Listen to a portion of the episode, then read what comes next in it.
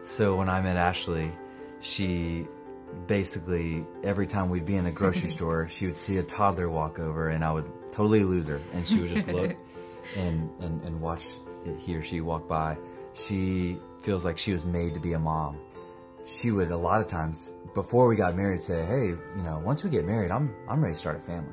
Whenever you're ready. Yeah, we both kind of came to the conclusion that it's probably not the wisest thing for us uh, to to bring a baby into our situation. It would be wise for us to try and tackle that thing and then um, think and pray about you know starting a family and raising children. And and we also too wanted to live out something that one day we want to teach our kids that it's not good to be slave to the lender. And so before you were born we tried to slay it.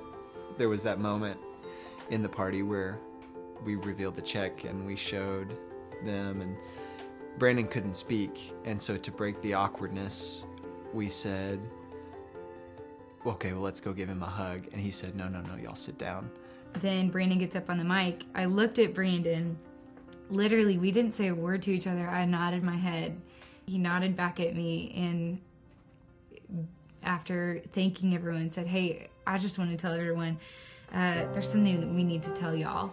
Uh, while you all are here, um, we might as well tell you that we're pregnant.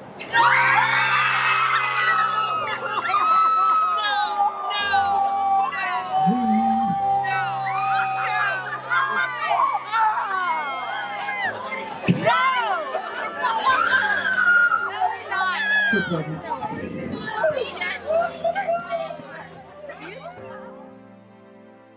That weekend before uh, we had taken a pregnancy test, it was positive, and we were in shock. And we were like, "Oh my gosh!" I feel like he really built this foundation of one, I'm trustworthy. Two, I know your needs, and three, dream big. Now we ask for great things, things that are impossible to ask for, but we ask because he's taught us that that the impossible can happen.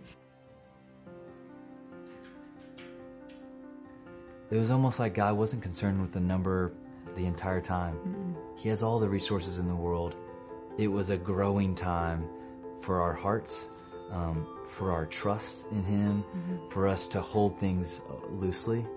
And that was the more significant thing. God drew us to Himself and said, I'm gonna, I'm gonna teach you something, and I'm also gonna totally change your heart and its perspective of me and how we relate our view of money now is much different, much different.